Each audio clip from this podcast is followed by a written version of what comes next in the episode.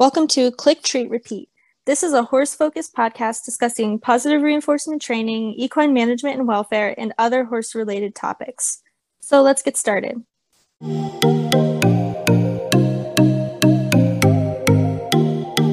I've been doing it since I had Wonder, and that was almost three years ago now, and I still feel like I'm very much a beginner. they definitely oh, yeah. see where you're coming from.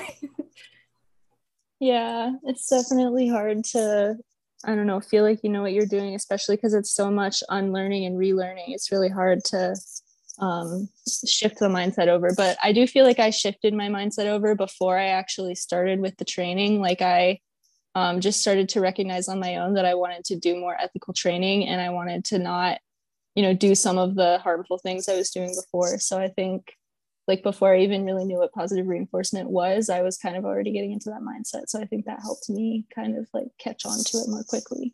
Yeah, for sure. It's the same for me because Wonder used to gallop away from people before I got him. Oh, and oh, no. I yeah, it was really bad. Anytime he saw a halter, he was gone. So oh, there no. was there would be times I would just sit out there in the pasture for like two hours waiting for any kind of interaction from him. And I did still ride at that point, but it did bring me into more ethical training because that's all he wanted to do.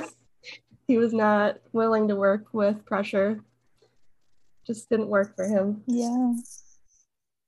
Yeah, I mean, when you see that your horse is running away from you, that's a pretty clear sign that maybe something needs to be changed. right. And that was when I first met him, too. So that was something he had already learned. Oh, wow.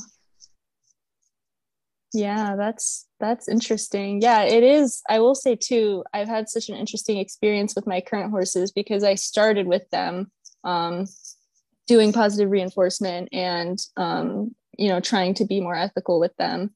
And I didn't start that with Coco. I started with Coco, you know, using harsh equipment and you know kicking her and i even sometimes when she would misbehave i would like you know give her a smack and things like that so i I guess I started with Coco with that kind of expectation of like sometimes I do things that you don't like and that hurt you. And she had to kind of unlearn that and learn that like I changed and I'm going to treat her in a different way. But with my current horses, that's kind of all they've seen from me. So it's been interesting to see like the difference there too. And I'm sure maybe like with um, Phoenix, you maybe have seen that too. I'm not sure like how you were with Phoenix when you first got him, but I think maybe like you could have seen some of that too.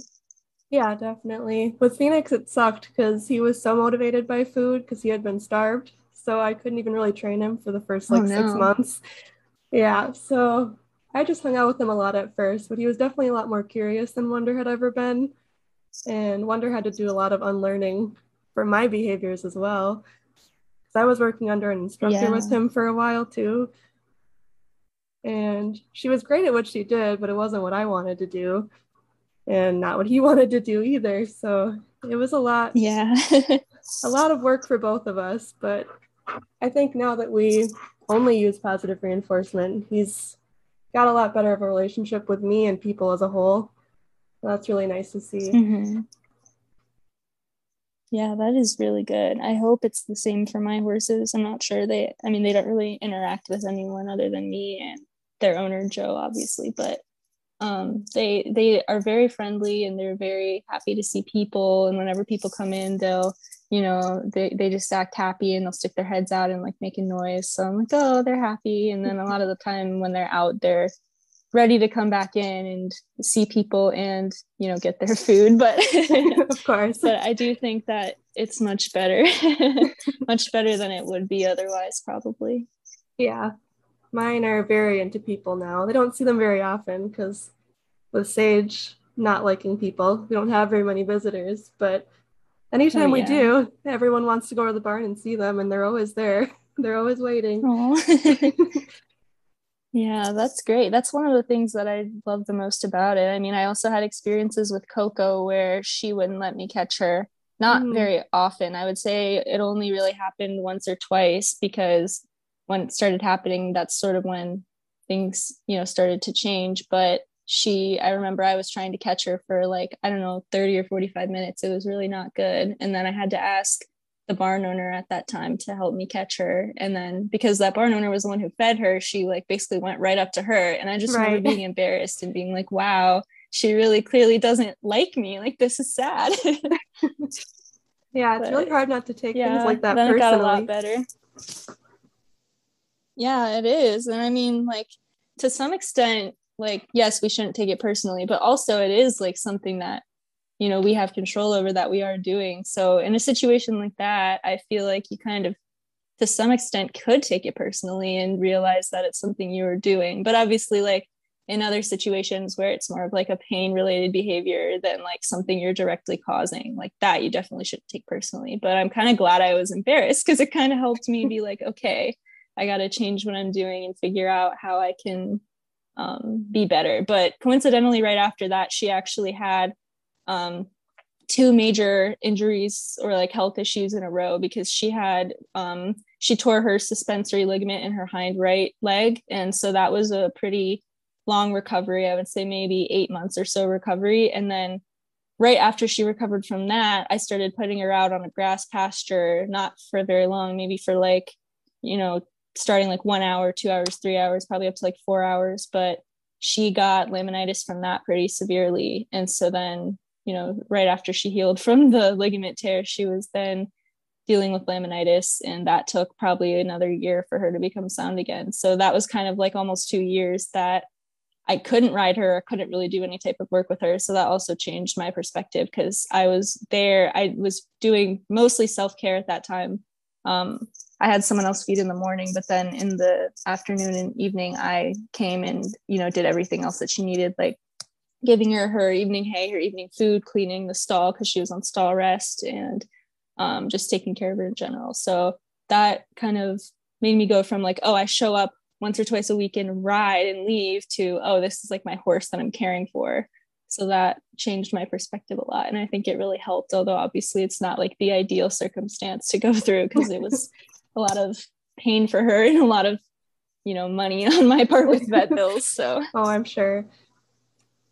I had a similar experience yeah. too because when I first got Wonder, he was on full service stall board. He had pasture and turnout, but it wasn't constant.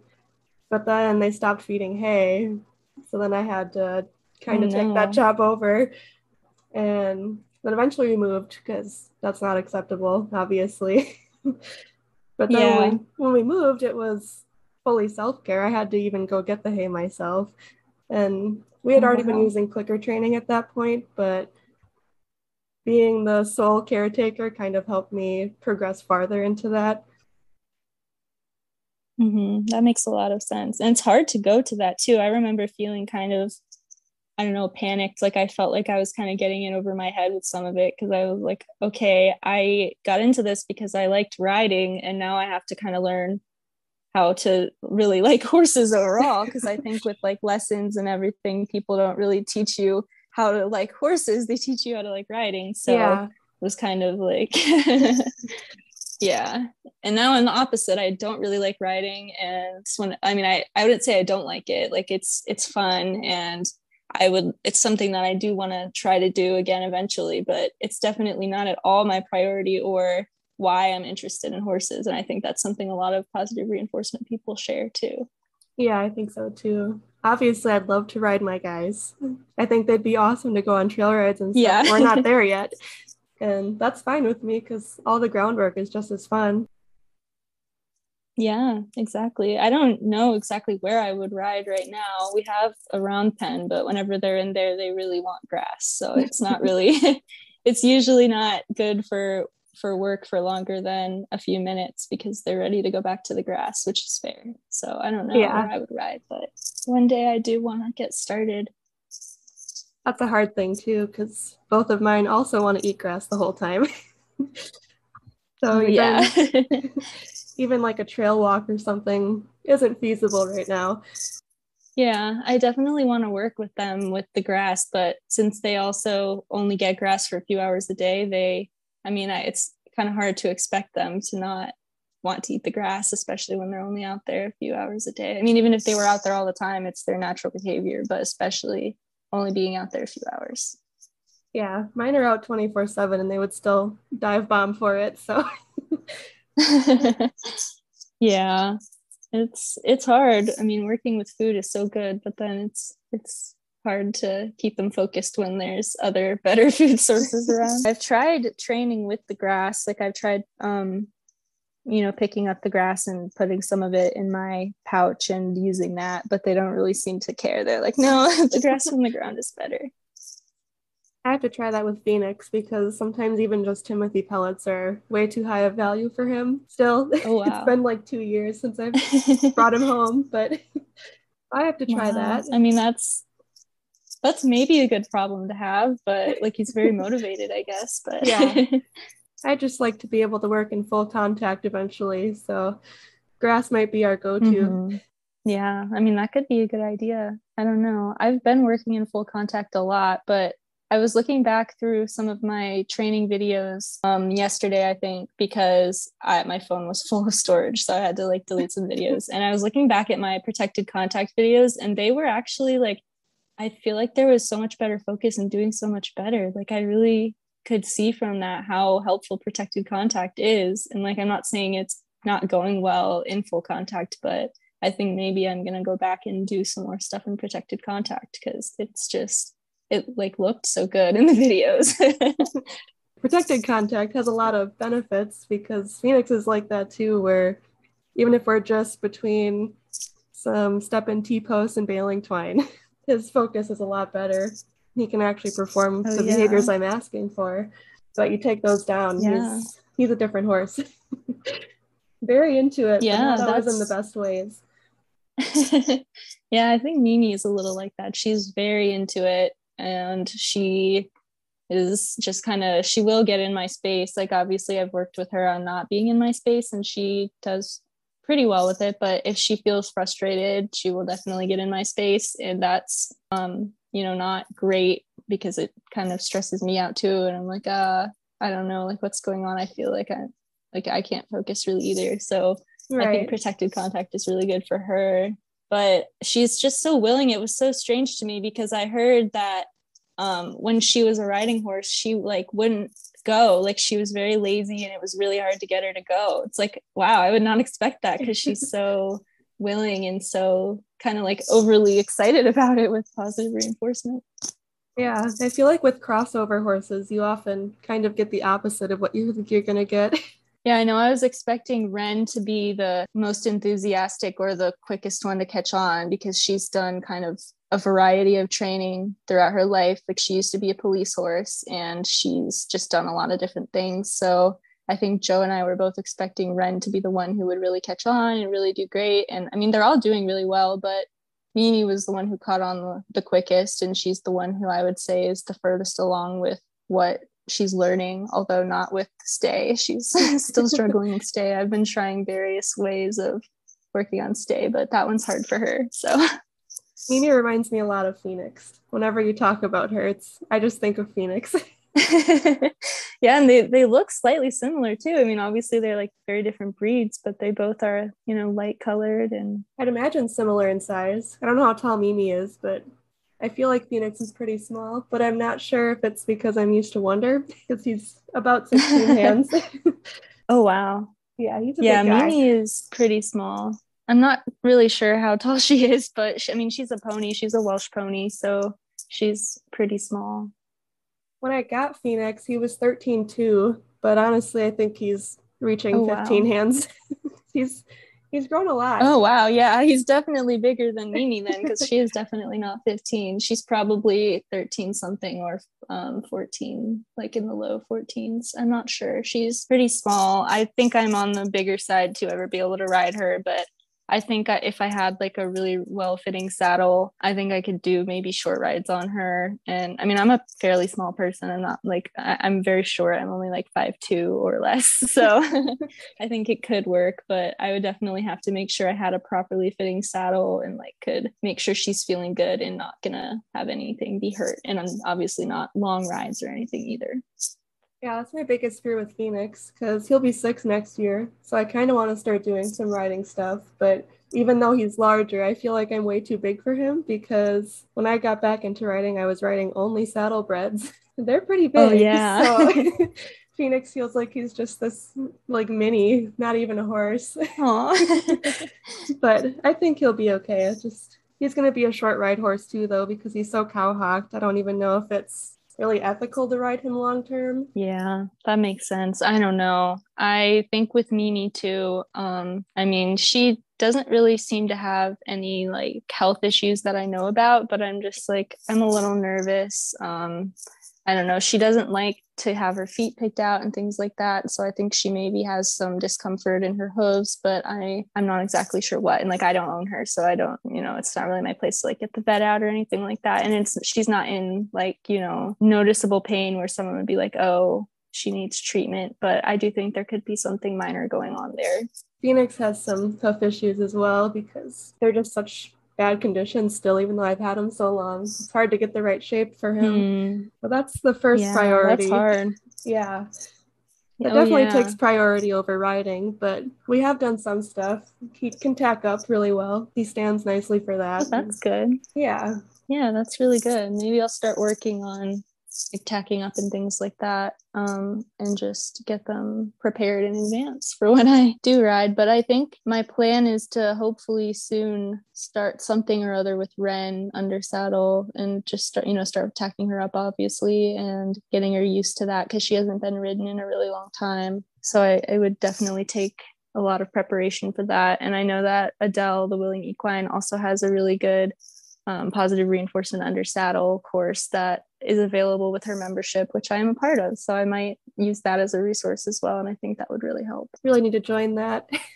yeah, it's really great. I really loved the foundation course because it um it was just a good way of taking the skills and like things that I already knew in my head and having her show me how to put them into practice better. So I think that that was really, really helpful, even for people who already kind of feel like they have the foundations down. I still feel like there's a lot you can learn from it. I think there always is. There's like endless amounts of learning we can all do. Oh, yeah. yes, definitely. And then after that course, that's how you're able to join her membership with all of her other things. So it's really helpful. I actually still haven't finished the foundation course because it's taking me a really long time with three horses. And I've also been really busy like with work and stuff this summer. So I'm really only able to work with them maybe I would say two to three times a week on average. But with all three of them, like I said, it's hard to really get it all done. So I'm moving really slowly, but I'm trying to be comfortable with that and just, you know, know that I'm doing the best I can and slowly is fine. So I think it'll be okay. I think sometimes slower is better. I'm still taking the Liberated Horse course by Mosey Truitt. I've been taking that for like a year and a half now. So it's totally fine to oh, take wow. your time. I kind of put it on yeah, the back I mean, burner for you get the most out of it. Right. That makes sense. I just want to do so many other courses. And I'm like, I need to get through this one so I can have time to do the other ones. But I mean, I'm not really in a rush. I have a long time to continue learning about all of this. So I guess I will take my time and get to it when I get to it. But there's just so many cool things out there. There's so many. That's my problem too. I just want to keep taking more and more. I'm not even done with the last one. yeah, it's crazy. I don't know. I think there's I really want to do the saddle fit for life course too because I really want to learn about saddle fit. I feel like that's one of the things that I just know nothing about. Like mm-hmm. even the average person could probably say like this saddle fits or doesn't fit like in a really basic like non you know complete way but i just like have no idea. Like i know some of the really dumb rules that are like the basics like oh you should be able to stick like fingers under it or something but like i just don't know. So i feel like that's something that i want to do because i'm just really lacking in knowledge in that area. And i found with like riding schools and lesson programs you don't really learn much of that. They just kind of give you a saddle and say it fits every horse and then you just kind of accept that yeah i started with western lessons and they were like the the teacher was really good and she was like really um she really cared about her horses and really seemed to have their welfare in mind which was really good. But one thing she did was she just had like a you know tack room full of saddles and you just pick whichever one you feel like picking and put it on whichever horse and there was no checking if it fit or anything. It just kind of goes on and so that wasn't great because i mean they're also pretty heavy western saddles. Like i mean it's not, not like an english ill-fitting saddle is good but the saddles were so heavy i'm just like oh god this that was probably really not good for the horses. And i remember my lesson horse like wouldn't move um, and would just stop and just stand there. And I would kick like as hard as I possibly could. And the instructor would just be like, keep kicking, keep kicking. And I would just like really try, but also feel bad. And the horse just wouldn't move. I'm like, uh, looking back on that, that was definitely an issue. Like the saddle fit probably at least contributed to that but I'm sure it did. Yeah, because I experienced that a lot in lessons too. And it was to the point where I couldn't even kick the horse harder. The instructor would have to get on and do it for me. And that's not oh, something oh, wow. that should be happening. Yeah, that's really not. That's crazy. I mean, yeah. I, I just like if the horse didn't move, then it was like, all right, you're not going then. right. I also remember I spent an entire lesson once trying to put the bridle on my horse because she really didn't want the bit. And so she was raising her head up. And I was like, you know, 11 years old or whatever, and really short. And I just couldn't do it. And so instead of like helping me or you know being like why doesn't the horse really want the bit like maybe we should figure out something to do about this. They just made me stand in the center of the arena trying to put the bridle on for the entire lesson.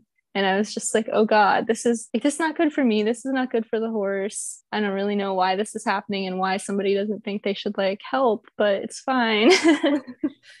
yeah, it's really unfortunate that not only do they bully the horse, but also the person taking lessons. I've had that a lot too. And then you just assume yeah. if the instructor's not talking to you, you're doing good. and that's not how it should be either. It's definitely not. I mean it also like we're paying for this. It should be like an enjoyable experience. Yeah not a torture chamber. Yeah. I mean i remember not even wanting to take lessons too. Like i loved the horses but i would be like oh maybe i can just take off like a month or whatever because it's so stressful to be in that environment. It'll be better when i can take some time to rest and then go back. It's like that shouldn't be what it is. Like i love horses and I never want to be away from them. Like it wasn't about that. It was just the lesson environment wasn't really welcoming. I always just wanted to spend more time with the horses. I really valued just grooming them and being yeah. near them. Yeah, that's that's very true. And that's pretty much what I did for the last several years. never really rode. I mean, I don't know. Like I would occasionally ride, but I don't know. I can never really get back into it. Like I tried to sort of create like an idea of getting back into riding with Coco, just like really short, like basic rides. And I was trying to work with her on trails so that I could take her on on a little trail ride because we had trails at my old barn where where she lived. But I could just like never force myself to like get back into it because I'm like I only have an hour to be here. I just want to like love on her for an hour. I mean, if I had all the time in the world, maybe I would do that, but I don't know. It's just like I wanted to hang out and love on her. So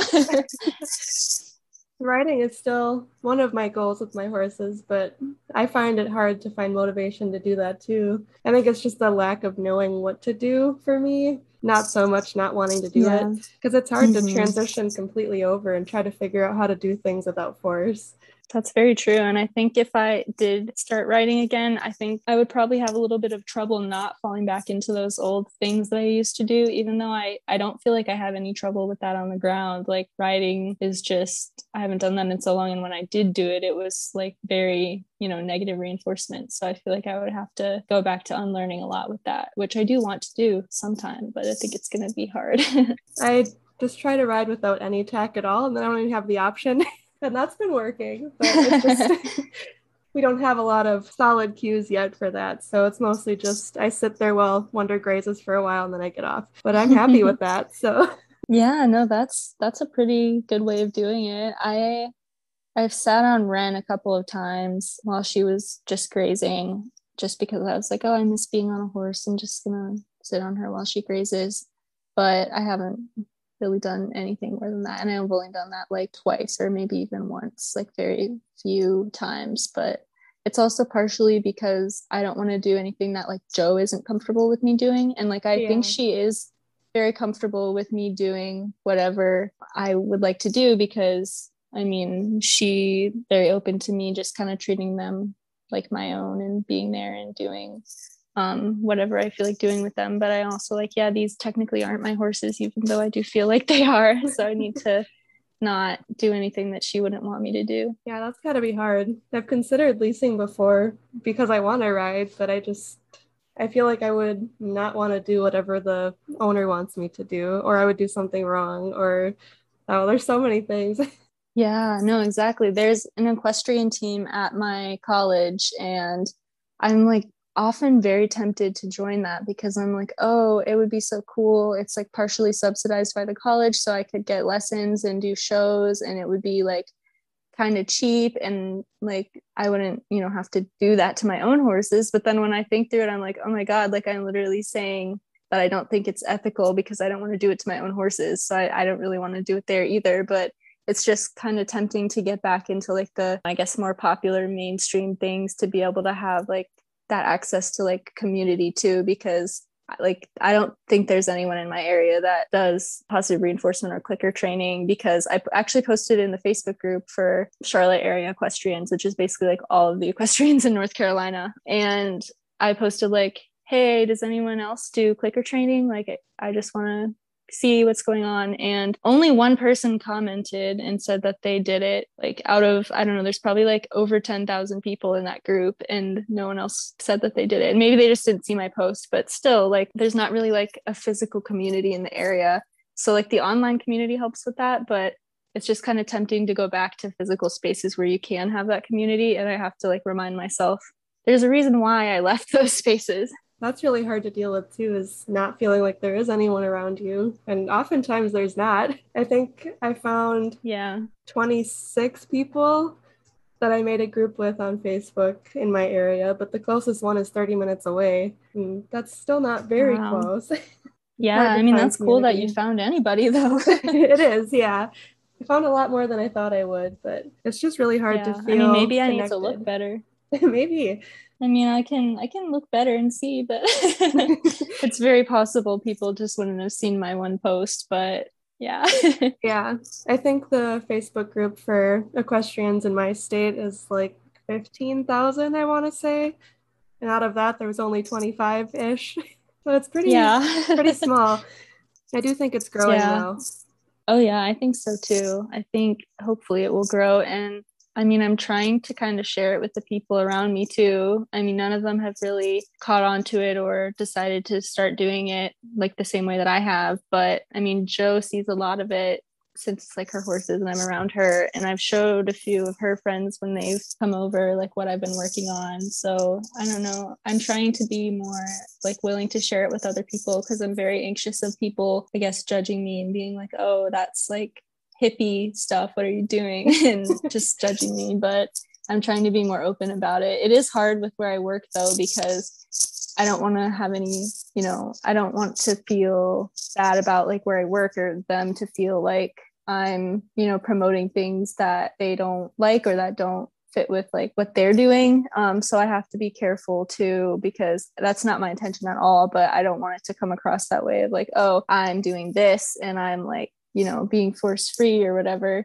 and then them feel like that's an attack on them which it's really not. I mean i for the most part enjoy where i work. There are problems with it and i'm going to be leaving during the school year to focus on school and everything but i mean i've worked there for a year and a half and i've had a lot of good experiences there too. So like it's definitely not me sharing those things would not be meant to be an attack on them but i'm also like just anxious people will interpret it that way. Yeah i think it can be really hard to be supportive of what people are doing currently but also try to advocate for the animals and also not make them feel yeah. like you're attacking them in any way because it can come off aggressively even if you don't mean it to. It's really hard to be cautious of your wording. I mean, I, I agree. And I think because so much of positive reinforcement is trying to be more ethical and more kind, it's kind of feels like it's implying that to not do that is to be less ethical and less kind, which in a lot of cases is true, but I mean, not in all cases. And it's just not meant to be an attack on people because most of us came from that place too. It's not like we, you know, hate those people and think they're terrible people. Like it's just kind of a fluid process of learning more information and, you know, slowly changing the way you do things. And nobody is really at like a fully ethical or fully force free spot where they can kind of look back and be like, I'm superior. Like everyone's just kind of on their own journey trying to become better in small ways. So I just don't want people to feel like I'm like judging them or thinking they're worse because there's a lot of people who do a lot better than I do and there's also you know people who do worse than I do and I came from that place where I was worse. So like it's just kind of a process. I don't know. I agree with that completely. And I don't think even the most ethical trainer is as ethical as possible because you can always do more.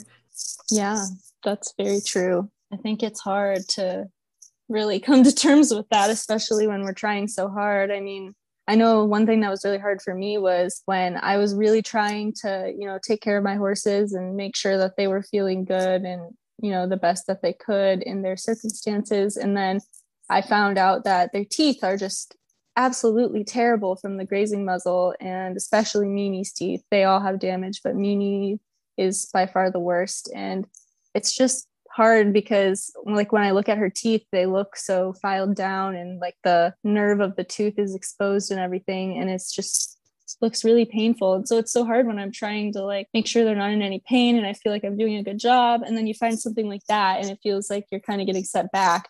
But those things will always come up and you know it's just kind of a process to try to deal with those things and stop more negative things from happening. But yeah you can never really get to a place where everything's just perfect and you're not going to find roadblocks like that. It's an unrealistic expectation to just assume it's all rainbows and butterflies all the time. Things always come up. Even if you do your best something's oh, going to yeah. happen eventually. Really and i don't know something i also struggled with was like with Coco, I felt like I tried so hard to, I don't know, be better for her and try to, you know, treat her in a more ethical way and everything. But she was the one who was always like having issues and always, you know, underweight or overweight or just things weren't going right. And then I see these other people around me who just like show up once a week to ride and don't really pay much attention to their horse. And their horse is like great and doesn't have any noticeable health issues or anything. And it's just like, uh, it doesn't feel fair. And also her passing, what in my opinion was a little bit younger than I would have liked. I mean, she was 28, she wasn't young, but